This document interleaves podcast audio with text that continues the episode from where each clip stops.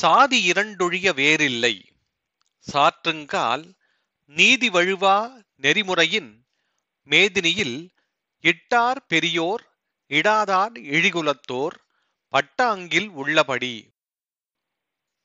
பொருள்: ஜாதி என்பதும் குலம் என்பதும் பிறப்பை குறிக்கும் சொற்கள். பிறப்பின் அடிப்படையை மட்டும் வைத்து நான் உயர்ந்தவன் நீ தாழ்ந்தவன் என்று வேறுபாடு செய்யும் துரதிர்ஷ்டமான வழக்கம் நம் சமூகத்தில் இடைக்காலத்தில் வந்தது. அதனால் பல இன்னல்களை இன்றும் சந்தித்துக் கொண்டிருக்கிறோம்.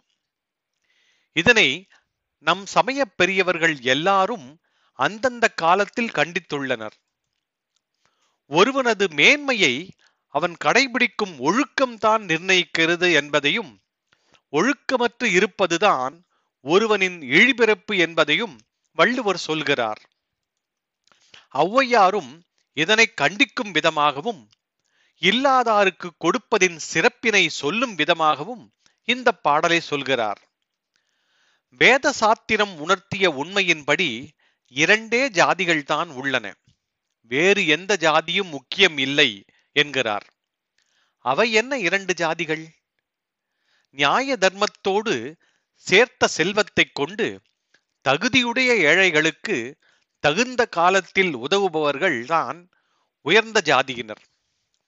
அப்படி உதவாமல் தான் சேர்த்த செல்வத்தை தானே வைத்துக் கொள்பவர்கள் இழிந்த சாதியினர் என்கிறார்.